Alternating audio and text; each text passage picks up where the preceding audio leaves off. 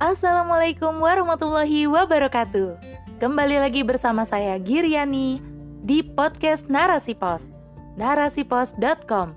Cerdas dalam literasi media, bijak menangkap peristiwa kunci.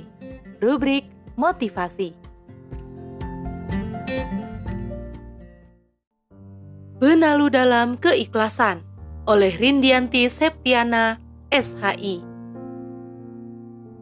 ketika amal solih tak berarti apa-apa di hadapan Allah Subhanahu wa Ta'ala.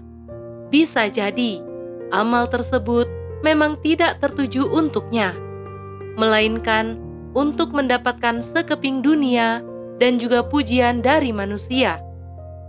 Akhirnya sia-sia segala amal, bahkan merusak amal akhirat kita. Ada dua benalu yang harus kita waspadai dalam keikhlasan. Benalu tersebut merusak amal-amal kita. Yang pertama, hubud dunia atau cinta dunia.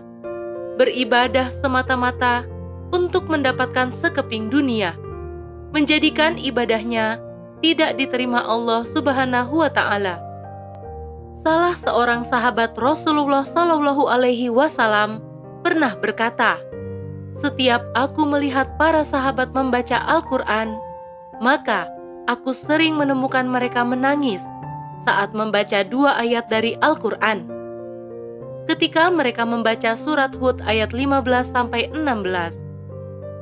Barang siapa yang menghendaki kehidupan dunia dan perhiasannya, niscaya kami berikan kepada mereka balasan pekerjaan mereka di dunia dengan sempurna dan mereka di dunia itu tidak akan dirugikan.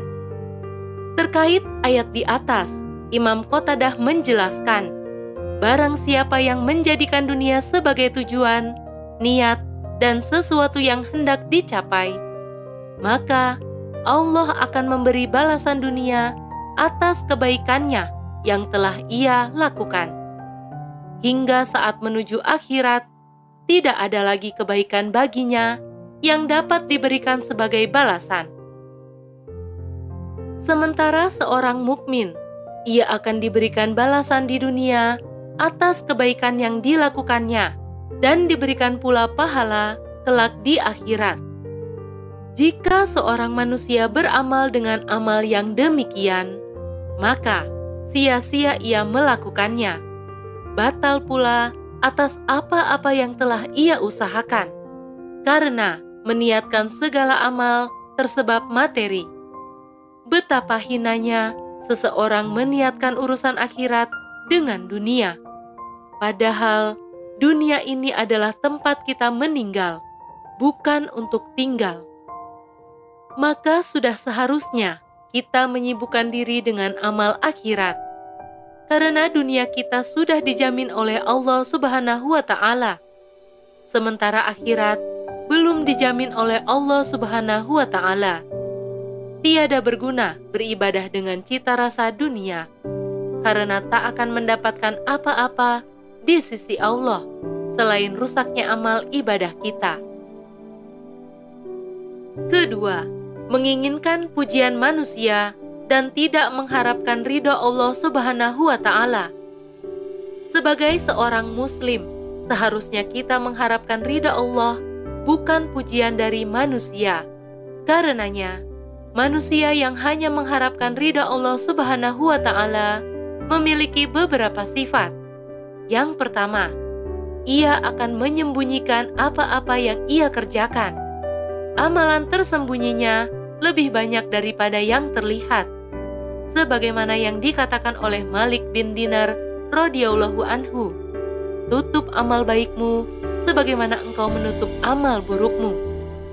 Salah satu contohnya ialah Daud bin Hindun yang menyembunyikan puasanya selama 40 tahun dari siapa pun termasuk keluarganya. Beliau merupakan seorang ulama tabi'in yang memiliki gudang rahasia kebaikan. Beliau bekerja sebagai penjahit. Setiap pagi, ketika berangkat dari rumahnya, beliau selalu membawa bekal makanan yang telah dipersiapkan keluarganya. Namun, ketika sampai di pasar, makanannya beliau sedekahkan kepada orang-orang di pasar. Kemudian ia pulang pada sore hari, membeli makanan di pasar, dan membawanya pulang ke rumah untuk dimakan bersama keluarganya dan berbuka puasa bersama. Kondisi itu baru diketahui oleh keluarganya dan orang-orang di pasar setelah beliau wafat. Beliau sangat pandai sekali menyembunyikan amal ibadahnya dari sorotan manusia. Gudang rahasia kebaikannya tertutup rapi tanpa diketahui banyak orang. Duhai saudariku, sungguh Allah paling menyukai seseorang yang pandai menutupi amal ibadahnya. Semakin sedikit mata manusia yang tahu, maka semakin Allah menyukainya. Inilah salah satu sifat dari seorang manusia yang hanya berharap ridha Allah semata, bukan pujian manusia. Kedua, memastikan setiap amalnya datang dari keikhlasan. Salah satu contohnya, seperti yang dilakukan oleh Imam Al-Mawardi. Beliau merupakan seorang ulama dan pemikir politik dalam Islam yang memiliki banyak karya buku. Saat beliau terbaring sakit, beliau memanggil salah satu sahabatnya dan berkata, "Saat aku mendekati kematian, tolong letakkan tanganmu di atas tanganku. Jika aku menggenggam tanganmu, maka engkau bakar saja semua buku-buku karyaku. Aku khawatir ketika aku menuliskan semua buku itu, dalam hatiku masih menyimpan sedikit rasa tidak ikhlas. Tapi, jika aku tak menggenggam tanganmu, maka bagikanlah semua buku-bukuku untuk dimanfaatkan oleh banyak orang. Saat kematian Imam Al-Mawardi semakin dekat, sahabatnya lalu melakukan hal yang diminta oleh beliau. Ternyata Imam Al-Mawardi tidak menggenggam tangannya.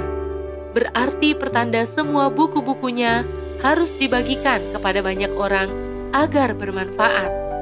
Masya Allah, para ulama meyakini bahwa sesuatu yang tidak datang dari keikhlasan tidak akan bisa menembus hati. Para ulama juga menghindari pujian dari manusia, karena dengan pujian akan dapat merusak hati. Hati diibaratkan sebagai gelas-gelas kaca, maka hati mudah sekali retak jika diberi banyak pujian. Maka dari itu, janganlah memuji seseorang di depannya sebaiknya memujinya cukup di belakangnya saja. Yang terakhir, sifat ketiga yaitu berusaha menghindari dosa karena Allah, bukan karena manusia. Karena sebagian Muslim masih ada yang berupaya menghindari dosa karena khawatir dilihat oleh manusia. Padahal manusia tak bisa memberi pahala dan surga padanya ia berupaya solih di depan manusia, tapi merusak amalnya di hadapan Allah Subhanahu wa Ta'ala. Semoga kita bisa menjauhkan diri dari berbagai benalu dalam keikhlasan, hingga Allah layakkan kita untuk mendapatkan kebaikan tidak hanya di dunia, tetapi juga di akhirat. Dan Allah mengganjar kita surga yang luasnya seluas langit dan bumi. Amin.